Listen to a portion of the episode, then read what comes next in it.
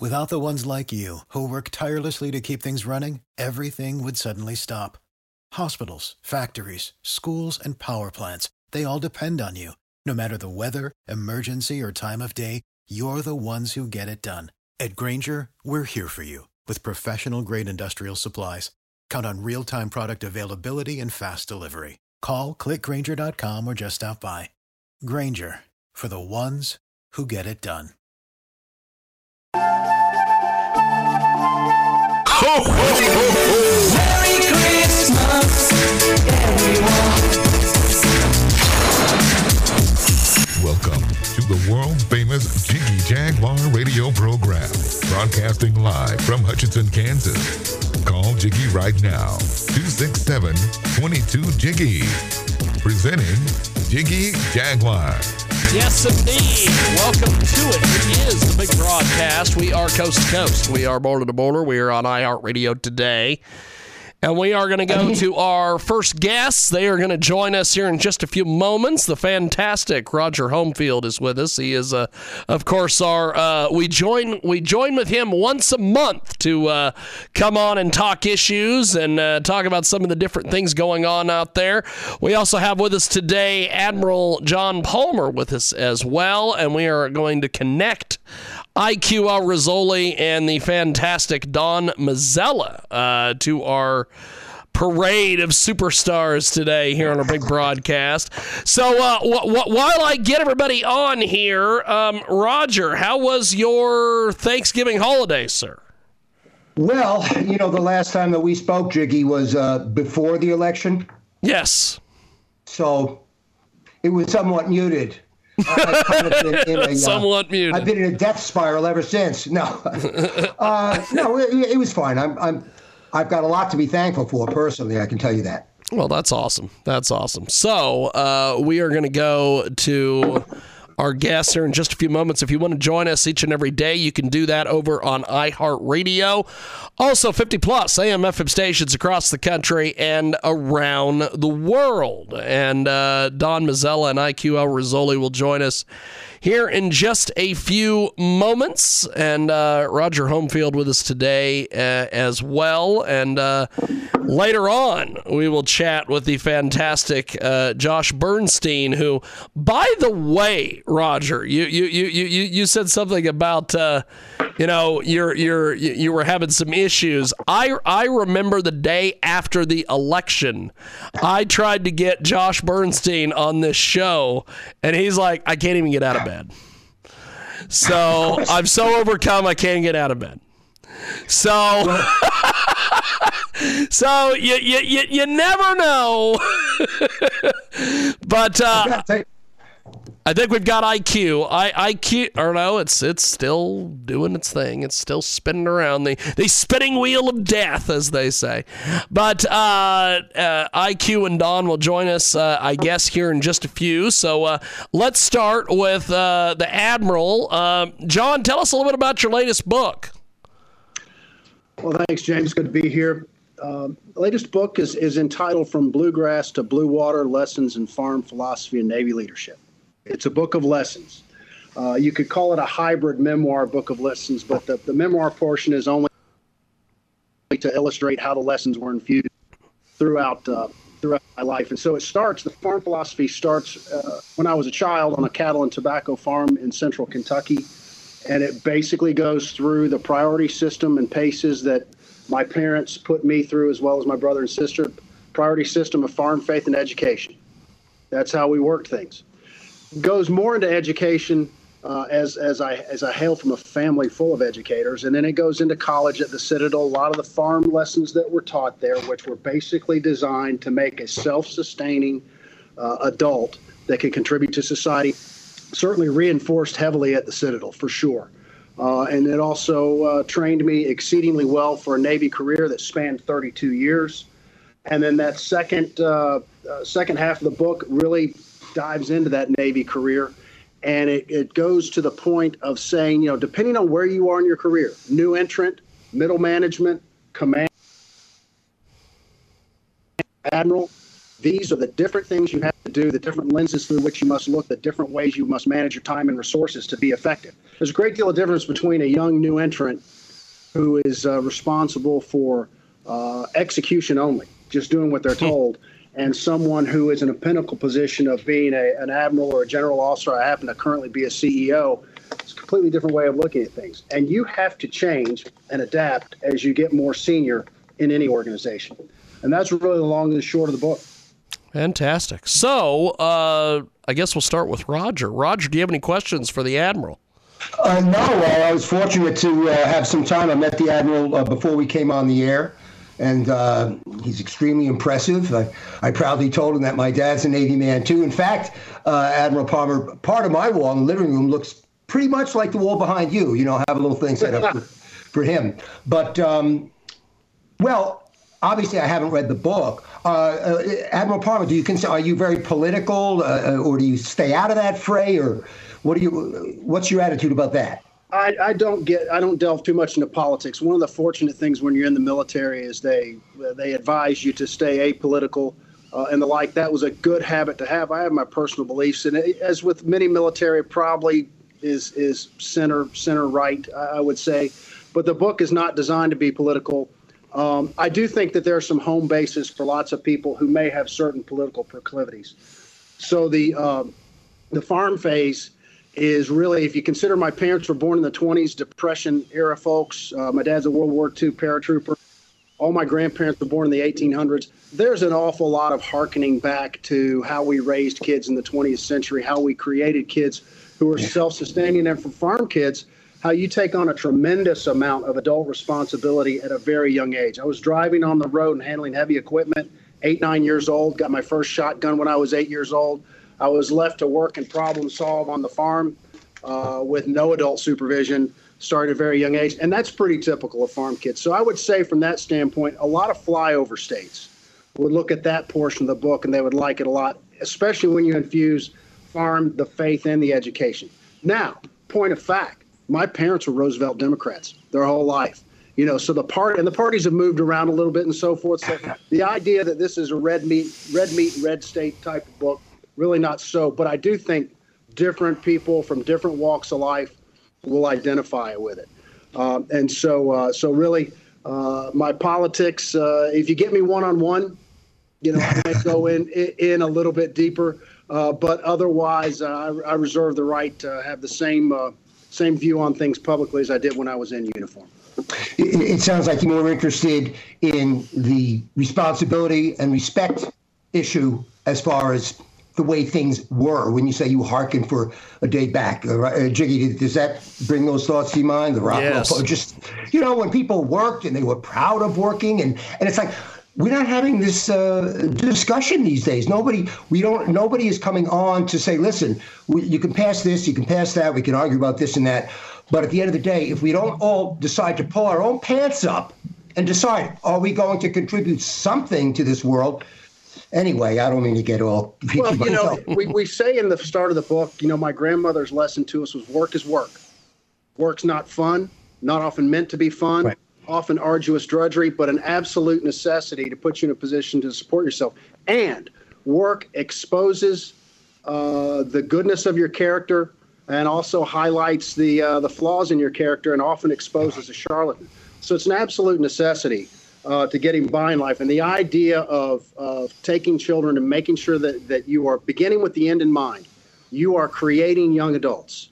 So if you're creating young adults that don't have any reps and sets at handling adversity, you're creating young adults that are going to be dependent on you as a parent of adult children on into the future.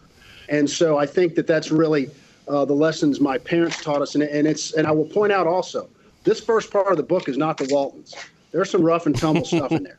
And you know, from my dad, you know, as I said, was a paratrooper. My mother was a, was a teacher.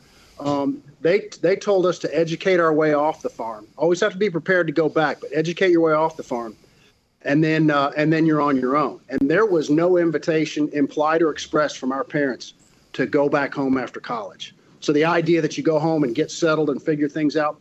My dad left home at 15 before World War II because things were pretty hard in Appalachia. He asked his father's permission to do so, but he did. And he lived above a grocery store. uh, a couple blocks from my mom's house in Lexington, Kentucky, and that's how they they he, they met. He delivered groceries. So for a guy who uh, left home at 15, the idea that a college graduate finishing college can't figure out what to do with themselves to support themselves is is, is completely anathema. He he would not understand that at all. So that's really kind of the difference between uh, what you see then and now. We have to get out of the business, of America. We have to get out of the business of, of, of raising feral and fragile children, video game junkies and and social media addicts. Yeah. Got to give them some real experiences, and we got to get them on their way to being able to support themselves and be the type of citizens we need to take over when we're too old to do that. Uh, Jiggy, can I ask you another Yeah, question? go then? ahead, brother. Go ahead. I, I, I agree with you a thousand percent. But do you ever feel that that the schools of today and their curriculum and the people that they have as teachers themselves and the administrations, and do you feel that that's working? I'm not trying to drag you into a political, issue, but do you not feel that that is really working against what you what you I, want? I will, I will say we were blessed with our kids. I have two children. They're both adults, uh, uh, both college graduates on time, got uh, spouses, kids, jobs. Marvelous. We were blessed to be able to put them in public schools the whole way. My Yes. wife and I moved 19 times in the Navy, lived in 13 states, and just very blessed and fortunate that we had good schools. So my experience is the schools are pretty good. Uh, my daughter-in-law's a teacher. My mom was a teacher. Um, you know, I, I read the news. You know, and when I see, you know, I, I think we need to to be about the business of uh, having a finite number of priorities at the top, and that's reading, that's writing, that's arithmetic, that's history, that's constitutional studies, and so forth. To be able to put our kids in a position to operate once they once they get older. Any asymmetric agendas that distract from that my opinion, sub-optimizes the educational experience. So I will say my firsthand experience with the educational system in America is, is, is quite good for me and my kids and my wife. Uh, but I do I do read the papers and I am, you know, sometimes disappointed with what I see. I'll say this: a very interesting story, uh, and I didn't put this in the book, and I should have. My mother's first job, although she was raised in a middle-class family in Lexington, Kentucky, was at Pine Mountain Settlement School in Harlan, Kentucky which is uh, one of the it was one of the last existing one room schoolhouses and she taught there uh, it was her first teaching job so you can imagine being up there with a bunch of mountain kids uh, as a flatlander from lexington uh, teaching uh, teaching 1 through 12 in a one room schoolhouse she mentioned that from time to time she would have young boys that would get into a scuffle as they would so her answer wasn't timeout and her answer wasn't calling the parents and all that type of stuff she had two eight ounce pairs of boxing gloves under her desk at recess, she would take the belligerents outside with the class. They would form a circle. She would roll up her sleeves. She would explain the rules of boxing to the kids. They'd put their gloves on, swing wildly for 35 seconds, not land a punch half the time. Then she would stop the uh, engagement. She'd have them remove their gloves, shake hands, and would have the class applaud because they had settled the, the matter honorably. Now, in this day and time, that, that obviously that wouldn't fly. That would accu- accuse her of fight club. But that's the difference in how kind of America was. And let's also be uh, keen to understand that in eastern Kentucky, even in the rural areas of Kentucky now, most kids have access to firearms, if not own them themselves. So these kids were not bringing guns to school and shooting things up because my opinion is uh, my mother got uh, all the angst out nearly immediately. And then she said when they would do that and they would shake hands, they'd be fast friends for the rest of their lives. Wow. It was it was really an interesting exhibition. But uh, I'm sure down the line somebody's going to listen to this and just be uh, appalled. But it's just a window into how things uh, how things were uh, as we raised our kids. I love that story. Is it in the book? Is it in your book? That that one is not in the book. Well, you gotta go back, you gotta put it in. Yeah, it wasn't uh, wasn't part of our experience. I, I do point out my father's uh, you know family in Appalachia and in Tallega in eastern Kentucky, Lee County, mother in uh, in Lexington. How the two families kind of created our parents, which created the atmosphere for us. So so that was in there.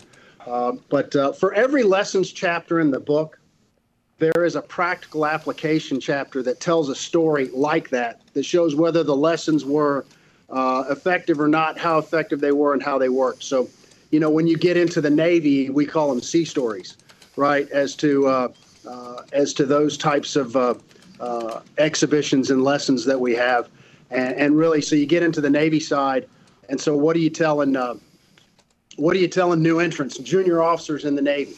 Basically, it's execution. You're in the business of following orders, right? And and that's what you do as a new officer. And you need to have the snappy salute and be willing to work long hours and, and be tired at the end of the day. And it forces you to square away your family at home in terms of the work life balance. You need to get that settled out earlier in your career, or you're not going to catch that game up later on. But then as you go from uh, junior entrant to mid grade officer, right, then you start dealing with critical thinking. You start dealing in the gray spaces. And when you're a junior officer, you're, the answers to all your problems are at the poles right or wrong, black or white, go or no go you're in the you're in the execution mode. It's not that hard. It's just effort. That's all you have to apply. You get in the gray spaces, those poles of black and white turn gray, and then it's a uh, and then it's a matter of resource trade-off. Quite frankly, it's a it is a game in which there are never any complete winners and complete losers. You're going to win and you're going to lose, but those particular situations, decision briefs as you call them, uh, will mean the difference between you being resourced to do your part of the mission or not. And so that's where, as you get into the, the, the midway, that you have to get into critical thinking and bringing data to the equation. And I, I put in the book that I'm, I'm often amazed, uh, both in and out of the Navy, how far we would get down down the decision path without somebody bringing some kind of data to the table to to validate whether a good idea is good and worthy of, of applying resources to do it, or whether it's something that needs to be set aside because it just doesn't make a lot of sense. Then, when you get to command, baby, all the chips are in the middle of the table at that point. You are never at greater career risk than when you are in command because uh, you know, uh, and nothing hones the uh, hones your decision making. Nothing sharpens your decision making like holding that final decision because everything is on the line. And all it takes for your boss is to basically look at your performance and say, "I'm not feeling it. I'm losing confidence." And they give you a loss of confidence letter, and you're out. And there's really no redress there is no, uh, you know, there is no higher court normally to to sort those things out. So, but command is a thrill, and it's terrifying all at the same time because there's so much on the line. But you get to set your vision, you get to lead people, you get to see, uh, you get to see nearly immediate improvement based on what you want to do, uh, and uh, very similar to the kids. You know, when you're raising them, you have to develop your staff to be able to handle the reps and sets on your behalf uh, on the more simple rudimentary things because you don't have time in command to go down every rabbit hole. You have to exercise that step. There are commanders out there that want to be in the decision making process for every decision. They're exhausted within a few weeks. Uh, their staff gets, you know, atrophies, gets whipsawed back and forth, doesn't work well. But so that's really how you go when you go through the continuum of the things you have to do. You know, when you're in command, can't do everything. You have to have pulse points. And when the pulse points pop red, that tells you go down that rabbit hole go fix it because it threatens your command, good order and discipline, or the execution of the mission. So uh, very, uh, very interesting there. And then again, you know, you've got the sea stories that follow the command lessons that uh, that make the book even more interesting because it gives you a real sense of uh, a real sense of how those lessons work out there in the fleet or in the corporate world. We have got a great guest with us today. John Palmer joins us here in our broadcast. Also, the fantastic Roger Homefield is with us. And uh, Roger is busier than a fruit merchant these days. He's got all sorts of different things going on. Uh, so, John, uh, tell me a little bit about your writing process for this book. T- t- tell me and Roger a little bit about how you assembled this thing. Man, I would love to tell you that uh, in the beginning the earth was formless, and I went to the library and I sat down with deliberation. I wrote this book. That's not the way it happened at all. Um, I may have mentioned to someone at some point that uh, if not for COVID, the book would not have gotten written. Here's why. I was in uh, my last tour uh, in my last five weeks of command, and we were blessed with a, a fourth grandchild down here in South Carolina. My wife came down here. I was up in Columbus, Ohio, where my command was and Columbus was shut down in total. Uh, couldn't go out in town. You could go to McDonald's and get a burger at the drive-through. That was it. So in the off hours, I was in a little apartment, me and the dog, and that's it. And so my brother and sister and I had always wanted to get down the farm stuff about our parents because we wanted to be able to, to give it to the kids and the grandkids. And it was going to be nothing more than a handful of papers. You know, here's some here's some rules to live by. It dawned on me at that point that I'd spent decades plural talking to young naval officers about where they are in the career, what they need to think about, and or where they're going in their career, and what they need to think about differently. So I started to put that all together. I committed to writing every 15 minutes of every waking moment that I wasn't at work, or every wake, uh, 15 minutes of every hour that I wasn't at work. So a quarter of the time that I wasn't at work and I wasn't asleep, I wanted to get something down on paper.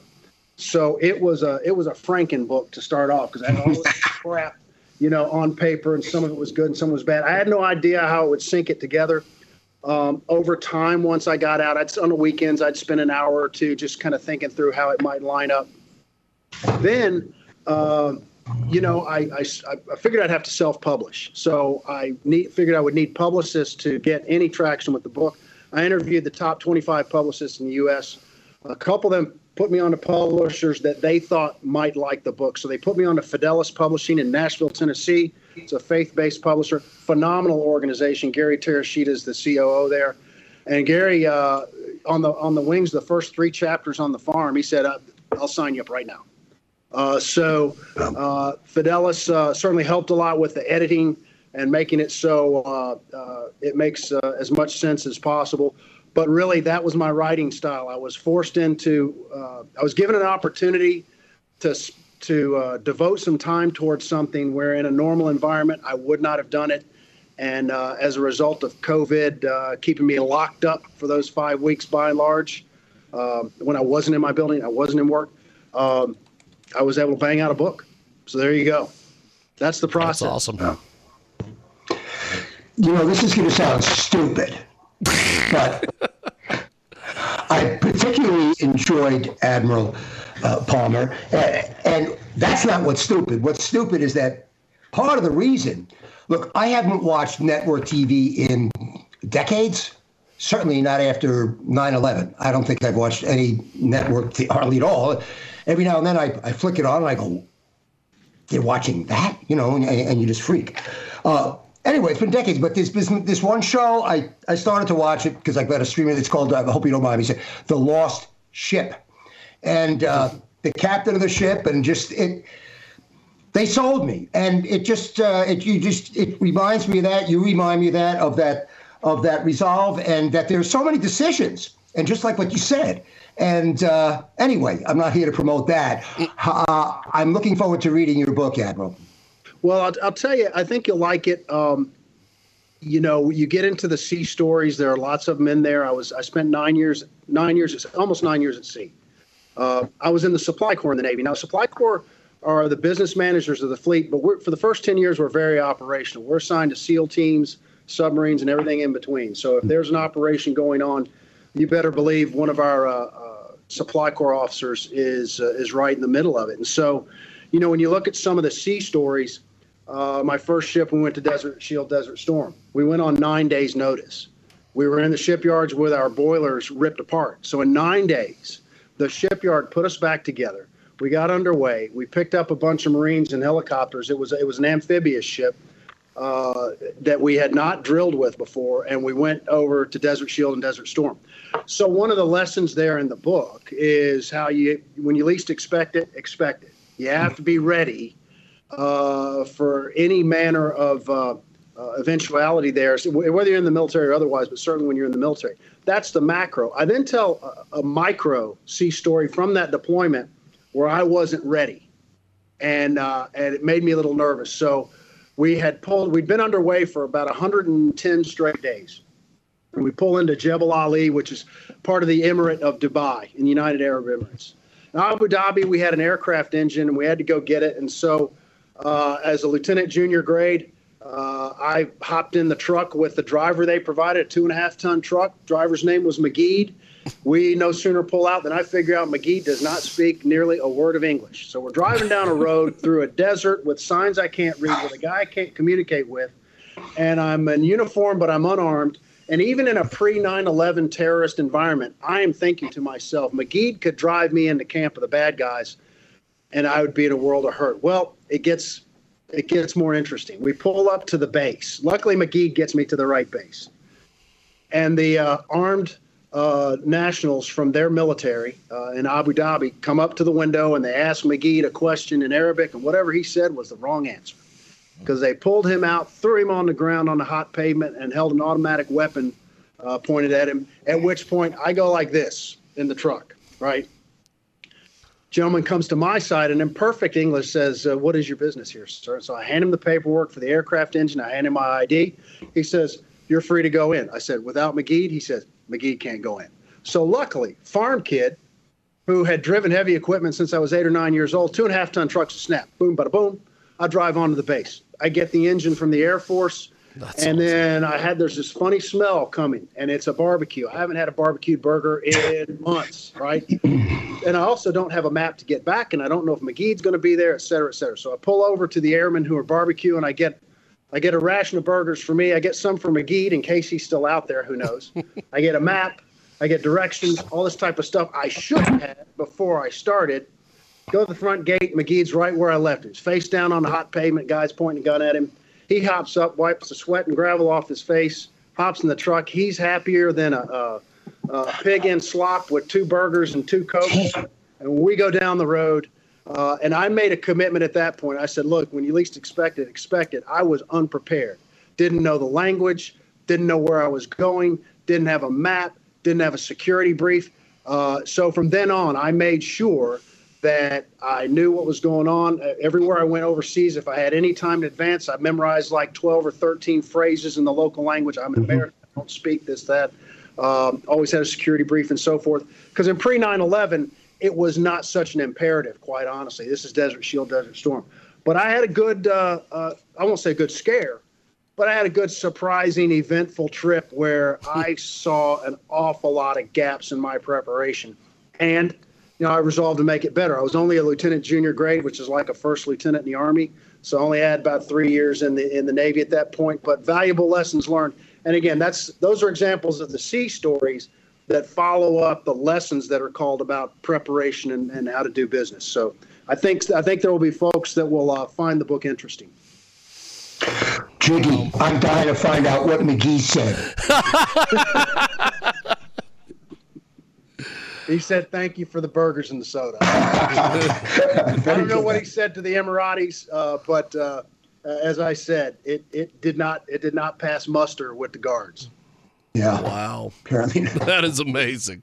So, so Admiral, what, what one of the things that I find absolutely amazing is that there are so many people nowadays that are in leadership positions and all these different things that they should not be.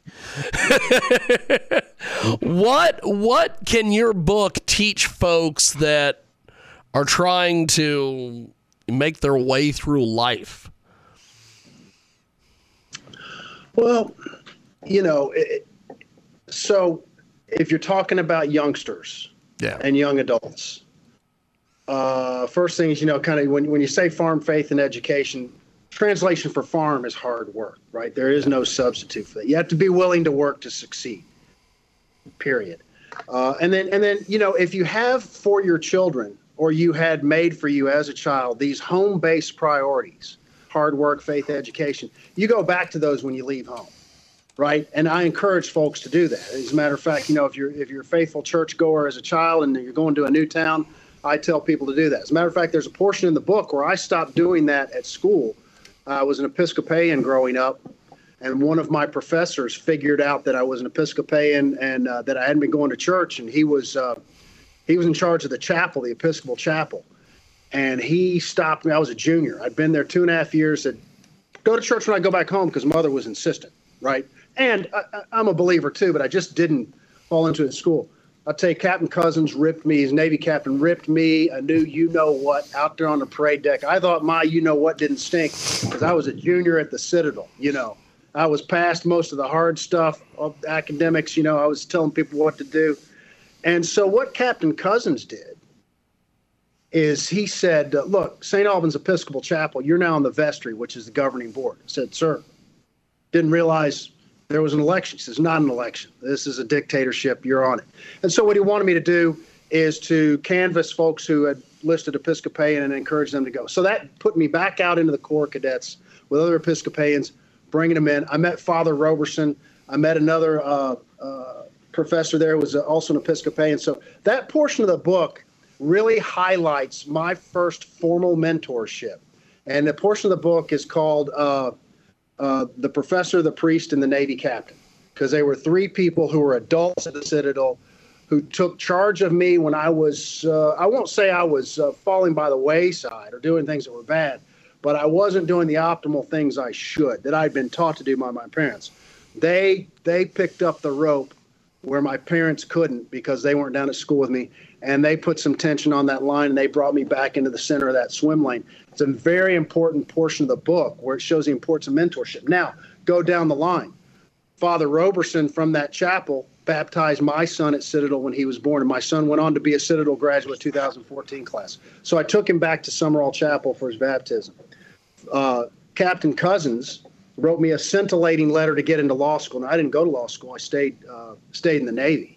But it kept up with him, and he's he was a retired naval officer. He always kept up with me, asked me how I was doing, giving me the mentorship. I'm trying to do in the book. Dr. Bevensey, the other priest who was also Episcopalian, taught me in many business courses. And when my son was going to the Citadel, you know, trying to get in and so forth and putting together his application, Dr. Bevensey was a provost. Watched my son from a distance, gave him a little nudge here and there when he saw things going a little bit to the side. So it's that enduring mentorship that passed through generations uh, that, that, that is key. So you ask me, what can youngsters do to get through life? You should be cultivating mentors in every job you do, every place you go, to give you that. Uh, uh, you know, we stand on the shoulders of those who've gone before us to give you that boost, that uh, the wisdom of experience, and then you need to mentor downward, right? You need to cultivate those junior folks who need to come and uh, and see you for experience as well. So it's it really is a, a passing of the torch type of thing with mentorship. So uh, we have we have in this point and click environment the idea that you can do things yourself, you can Google all the facts you want and so forth, but you must build those personal relationships, those mentorship relationships, if you want to be successful. Uh, the biggest fallacy of the 21st century is that relationships don't matter.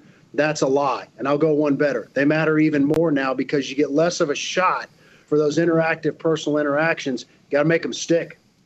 Got to have that 30 second speech ready to Oh go. yeah. You have to know what you're going to say. You have to be able to talk about your product or your business or your class or whatever you've got on the agenda. Um, and I'm my, I'm fearful that for some of our youngsters, through no fault of their own, they've grown up in a point and click environment, um, and they haven't been forced into that interpersonal interaction that is required to be able to influence people to uh, to take your side, take your stand, uh, to advance your cause. That is awesome. So Roger, Yes. what what else you have here for? Well, I, I'm, I'm pondering what the admiral's saying. I couldn't agree more. And uh, I was just wondering how much would be tolerated in today's military. Uh, I know you were referring to the Citadel, but but still, uh, it, it seems like this country we need more of the nuclear family, right? And when you say mentorship, I, I assume you mean I- also saying parenting. Yeah, we need more parenting, but there are we need more of the nuclear family in America. But sadly, as we know, there are many screaming for the destruction of the nuclear family. I, I think there's no doubt the statistics will back up that the optimal model is a two parent family for sure. And I think we need to be in the business. I always talk about business in the business of raising our kids with an eye toward finding someone they're going to spend a life with that'll be a comfort to their soul and not a test of it. So I think that's that's that's very uh, very important. That being said, um, uh, you know, I get asked this question from time to time about, you know, I was asked in a, a discussion, hey, you know, don't you wish every kid could be a farm kid? Yeah, it'd be great.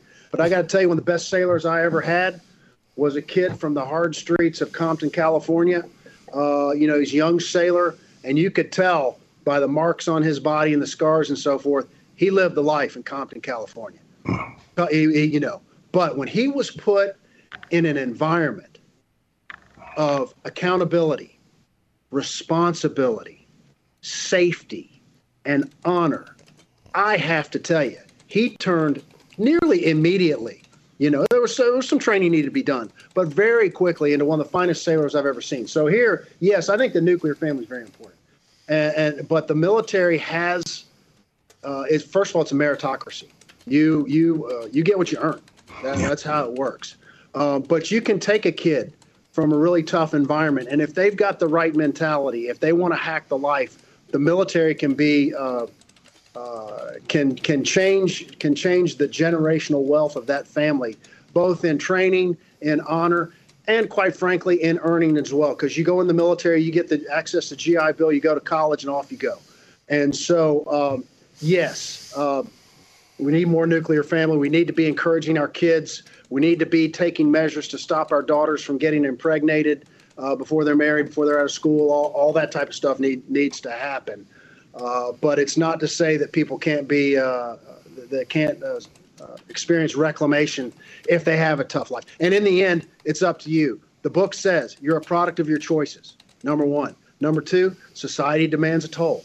You're going to have to pay a toll in society of hard work. Whether you do it with, when you're young and energetic and smart, and you're and you're putting away dollars uh, for a rainy day and so forth, or whether you squander that time and you're an old man working, uh, you know, working manual labor or uh, you know working working jobs that just barely, uh, you know, cover your expenses and you're living a hard life because you, you you you didn't live smart, you didn't think smart uh, as a as a youngster. Uh, you're going to pay that toll at some point. Uh, and and so I think that I think that's I think that's very important. As to the military, how it exists in today's world, first thing I'll stipulate is um, I left in, in, September 30th of 2020, so uh, I have no firsthand knowledge of anything that's happened since then. Um, our U.S. military has become preeminent because we focus, uh, have focused on combat lethality. My definition of combat lethality, quite frankly, is having the ability to quickly and mercifully put down any enemy and bring as many Americans and allies home safely as possible. Any agenda, uh, asymmetric or otherwise, that distracts from uh, our ability uh, through combat lethality, uh, suboptimizes our military, can get some of our young men and women hurt. So that's that's really where I am. When I was in the military, one of my one of my last secretaries of defense was a gentleman named James Mattis.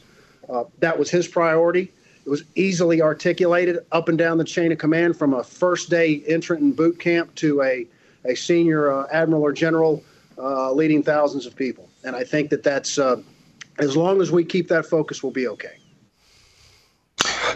You know, what, what awesome. you were saying, I'm sorry, Jiggy, go. No, Jiggy. no, that's awesome. Go, go, go ahead, well, Roger. I mean, what he's saying, and I know, I know you agree with me, Jiggy. I mean, what you're saying uh, uh, is very wholesome stuff. It's to me, that's the first word that comes to mind wholesome. And yet, what you said, if we say that today, we'll be labeled, right? We're going to be labeled all kinds of things. I mean, oh, God forbid you talk about a, a, man and a woman, and that means that we are against other people. Look, we don't care what everybody does. Do what you do and be done with it. There's, but, I, I, will tell you, uh, Roger, there's an old adage in the farm portion of the book. It's very instructive here. The well worn path is well worn for a reason. Mm. It works. I love that. Everybody walks that path because it works, right? So, what works for America, right? What is the optimal solution? Not the always solution, but the optimal solution. Two parent families raising kids, exposing their kids to adversity, not wrapping them up in bubble wrap, not letting them get raised by video games and social media, putting them in activities that worked before and work now jobs after school where another adult will hold them accountable, sports where you will have a coach that will get in their backside from time to time, maybe yell at them, and that tells them that being held accountable by your parents is not much different than being held accountable by your coach or your boss. Boy Scouts and Girl Scouts still are wonderful organizations to give kids experiences and reps and sets at achieving, at overcoming adversity. Because there's a portion in the book at the end of the Citadel portion, at the Citadel, Citadel chapter, which talks about the need to embrace adversity and adversity. And I would tell you, we need to get back in the business of encouraging courageous behavior with our kids, right? Trial and error followed by trial and success. And we don't need the parent to step in and argue grades with the teacher in high school and fill out their college uh, college forms to get them into college or fill out their applications to get them their job and all this other type of stuff You need to, you know, it's you need to give those kids enough tools to go do some things. Shove them off, let them do it, and if they fail, you be there to pick them up and help them see where their lack of preparedness resulted in trial and error, so that they can redouble their efforts and achieve trial and success. But who who values transient gifts over strife and achievement? Nobody. What are the stories you want to tell? Here's how I busted my butt to achieve this goal. It's a great story. Nobody tells the story. Here's how mom and dad gave me everything. They didn't do anything. so it's really, really kind of a different way of looking at it. I, I hope that I hope that you, people don't aren't so quick to label. I think some of what we're seeing with the labeling are the fringes on both sides who are so quick to train fire on one another. Um, I think I would tell someone if you have purity of motive, that is the best shield against any of that criticism. I mean, even if you've got a pure motive and someone still uh, levies criticism upon you, you then have to take a look at what their motivation is, and typically it's not as pure as yours. You just have to walk on knowing that uh, that you're uh, you're on a firm foundation. You know, uh, the kids have been dumbed down for God knows how many years, you or how many decades, rather even.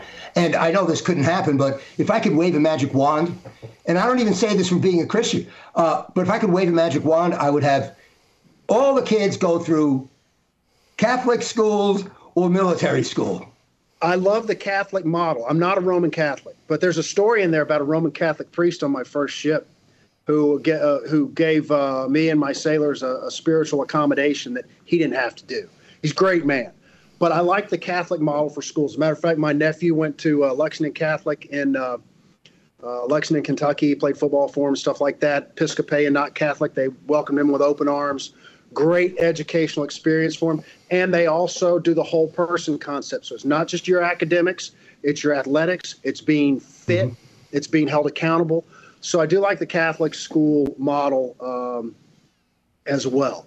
Uh, and I think uh, uh, I think the military uh, uh, operates as well also. But but I have to get back to the single point of failure with kids as parents. You can have all the greatest schools in the world, the military and so forth, and yeah, every now and then that will make up for poor parenting. But by and large, um, the the single point failure or success with kids is is parents who take an interest, parents who set priorities, parents who hold kids accountable, parents who raise adults. And my dad, you know, as a, as a guy who left home at 15, when you got to be about 12 or 13, he looked at you like a man, right? Because you were doing man's work on the farm and you are held accountable like a grown man. And I, that's why I kind of, in, in the book, there's a, a portion in there about city rules don't apply to farm kids because we're driving at the age of eight and nine. We're shooting guns, we're riding horses. Uh, we're doing uh, grown-up work, and at the end of the workday, if nobody's watching, the, the guys on the crew, if they're passing around beer at the end of the workday, and as a 12-year-old did you did 18, 21, 22-year-old work, they're going to hand you a beer. So it's and it's not to say that it's the right thing. It's just to say that as a farm kid, you know, you're going to experience things very early that are going to be uh, little lessons that you can put in your toolkit as you get a little further down the line. Now, there, there's a double-edged sword to that. I was a farm kid that, you know, dad moved me around schools a lot because if he thought it was too easy for me, he moved me. If he thought I was getting in trouble with uh, uh, kids, he moved me. And my final couple years were, at a Cracker Jack private school in Lexington that he could not afford, but I went there. Uh, and great school called Sayre. Um, now, I didn't apply myself appropriately to maximize the education because I was a farm kid where city rules didn't apply and I was acting like an adult, you know, having a good time rather than a young adolescent student maximizing a good educational opportunity. That was a poor choice on my part. I call that out in the book. I call myself out in the book several times where I failed or where I did not optimize the experience. Um, but uh, uh, but to be sure, I'll go back to it. It's all about the parents. Um, and if we if we're having trouble with our kids, I think you got to turn your turn your eyes toward the parents. Teachers can help, coaches can help, McDonald's managers who are you know working your kids can help. Boy Scout leaders, Girl Scout troop leaders, they can help.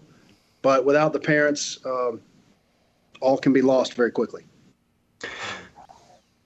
Jig, Yes. This is where I get really distressed, though. I agree with everything the Admiral is saying, but yet we have a, and I don't want to, I'm not trying to drag you into politics whatsoever when I say this, but there's an organization that's been publicly approved by Major League Baseball with their logo right on the pitcher's mound. I'm referring to Black Lives Matter. And they squarely are against the nuclear family. And yet they have been embraced by major corporations, major sports, uh, like I say, Major League Baseball. And uh, I love what you're saying, but but I see these uh, where half the country is embracing BLM. It and it breaks my heart. I actually had a very good friend of mine, not a good friend of mine, but a fellow ball player. Uh, and I covered up the New York emblem on my Yankee hat which I used to wear at these uh, league softball games because I was very upset that they put BLM on the pitcher's mound. And I didn't say make any comments, but they just saw that it was taken off. And so it came up, and he says, Well, don't you believe Black Lives Matter? And Admiral, uh, my wife. I'll, I'll, I'll, I'll, comment. You know, you know, I'm, I'm kind of a, apolitical. First thing I'll say is baseball was my sport. Played it through high school. Favorite sport. I love watching baseball, but only live. I don't like it on TV because you can't see the whole field. Um, yeah, yeah. And you can't see the strategy. Um, and so my team, Big Red Machine of the 70s. Oh. Let's see, you know, so that was when I was playing ball as a youngster. And, uh, uh, and, and so, you know, that's, that's my team. You know, I, I will say that without calling out specific organizations and so forth, um, I think that corporate America is starting to learn that if you if you play politics in your corporate operations, it can come back to bite you. I'm not saying one way or the other. It's really not my place or my point to do so. Mm-hmm. But um, if you're a profit motivated company, your motivation needs to be profit and taking care of your people so you can continue to do that and so forth. And it's not to say that you can't take a stand as a corporation and so forth, but but I, I do think that uh, that second edge to the sword has been coming back to bite a couple companies uh, from time to time who get too far into politics um, uh, for their for their customers uh, for their customers uh, tolerance. Um, so uh, it's part of it. But you know what? Uh, nothing's new, right? I, I love to read biographies of our founding fathers, right? Mm. And I'm really focused on the education that are, you know, that they gave their their kids as youngsters with tutors and learning Latin and Greek and what you had to do to get into college. And when you applied to college, you didn't apply to a college. You applied to a professor at the college. The professor accepted you, and you hmm. paid the professor. You didn't pay the college. The professor paid the college. So whether or not you went to Harvard depended on whether you could sell your academic academic uh, qualifications to a professor. Very interesting in that regard. But for everybody who says, "Oh, the media is so awful," they're backbiting, they're you know, and and uh, and politics is, is, is, is more poison than it ever was. No, it was just as bad when you get back with Hamilton and Jefferson and Adams, and they had their own newspapers that were willing to uh, write completely slanted, biased articles on one another and so forth. If you go back and you read that, you will find that angst and friction is as much a part of our background in America uh, as is uh, Old Glory and the national anthem. And so it's instructive. To, it, what it does is that gives you kind of a peace of mind that, yeah, it's bad. I don't like watching the news, right? I don't like watching the fighting back and forth. But when you realize that it's been bad before and we came out okay, right. then, then you're like, okay, there's a process going on here. Now, certainly, we're duty bound to contribute uh, to society and and add value. And there's a portion in the book where I talk about data that dispels the fallacy that I hate hearing, where perception is reality. No, perception is perception. The truth is absolute. Data helps you get to the truth, and cl- and, and clear obfuscation and bias and stuff like that. So I do think that while uh, you don't throw up your hands and say, "Jesus sucks out there," I'm going to let the food fights go on. Where you can infuse yourself, you should, but you shouldn't lose sleep over. Uh, over people with an agenda plying their trade uh, in their world of uh, world of Virginia or whatever whatever uh, whatever commentators are out there trying to uh, you know drum up their narrative. It's it's going to be with us. It'll get better. from time to time. I think it wasn't so bad when we had uh, presidents in the 70s and the 80s. You know, once you Ford, Carter, Reagan, uh, you know, Bush, uh, uh, you know, H.W. Bush, and so forth. I mean, we, we had issues, but um, I, I do think when we talked about the interpersonal skills and, and dealing with uh, each other one on one, I do think in politics, our politicians don't join together from opposite parties and and see each other as humans, right? See each other as a person that, that may disagree and have purity of, uh, of motive. I talk a lot in there in the book about uh, infusing a family atmosphere in the commands I had because when you look at someone as a brother or sister in your family at work, it's much much harder to objectify them and abuse them, right?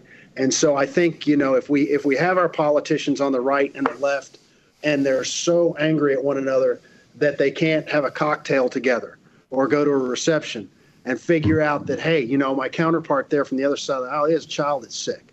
Oh, my counterpart there from the other side of the aisle is retiring at the end of this year. I think I'm going to do something special. I think I'm going to get him a gift from my state, whatever the case may be. Those relationships have to be built back. I love the stories of Tip O'Neill and Ronald Right. right? And uh, and you know with the with the you know the Irish background and and you know various flavors of my family and so forth, you know two Irishmen that could get together for a drink and talk through some of the things they needed to tackle, then go back to their corner with their own constituents and their own teams, and find that middle ground. I think we need more of that uh, for sure. Um, and I'm hopeful that we, uh, you know, as the elections turn out the way they are and, and different uh, different people take over, that we get some of that. Well, as we wrap up here, let's start with uh, Roger. Roger, how, how do we get your stuff online and get involved with what you're doing, brother? Uh, okay, yeah, there's a couple of parodies. Um, bringbacktrump.net. Once again, that's bringbacktrump.net. And then uh, there's another one. Um, he was framed by Hillary. Dot net. He was framed by Hillary.net. And I always forget my email. Should I give my email address? If you want to give it, go ahead, brother. Yeah, and I, I can't remember the other ones that are connected with the video. So uh, homefield at comcast.net. Homefield Fantastic. just like as in sports. Fantastic. So, Before I go, I want to. Yes. It, was a, it was a real. It was an honor to be uh, on the show uh, with Admiral uh, Palmer.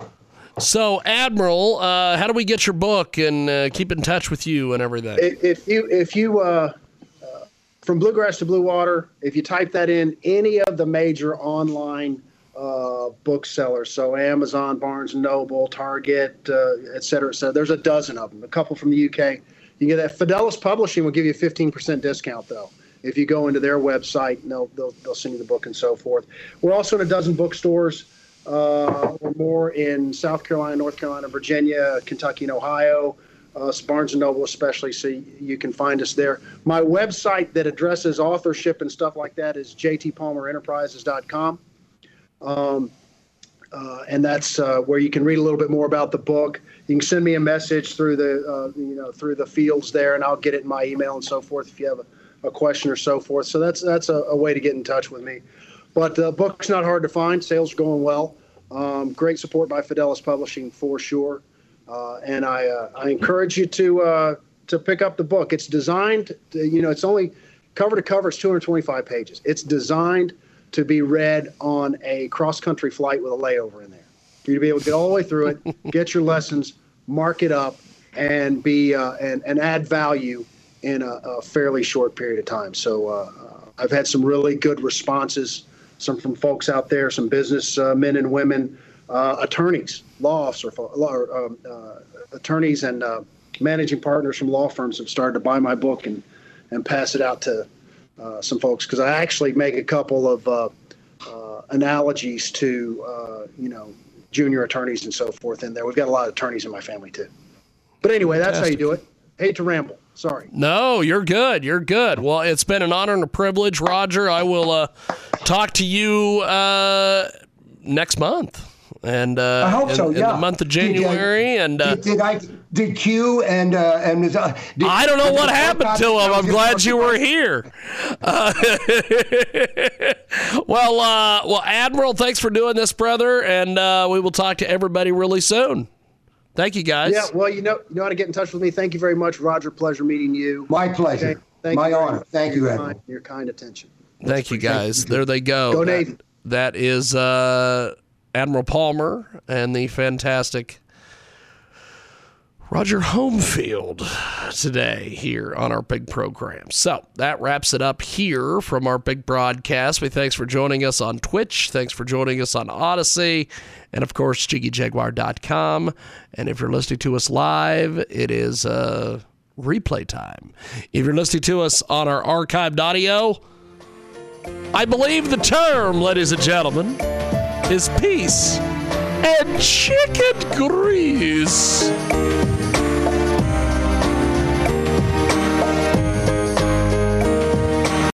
Join us today during the Jeep Celebration event. Right now, get 20% below MSRP for an average of 15178 under MSRP on the purchase of a 2023 Jeep Grand Cherokee Overland 4xE or Summit 4xE.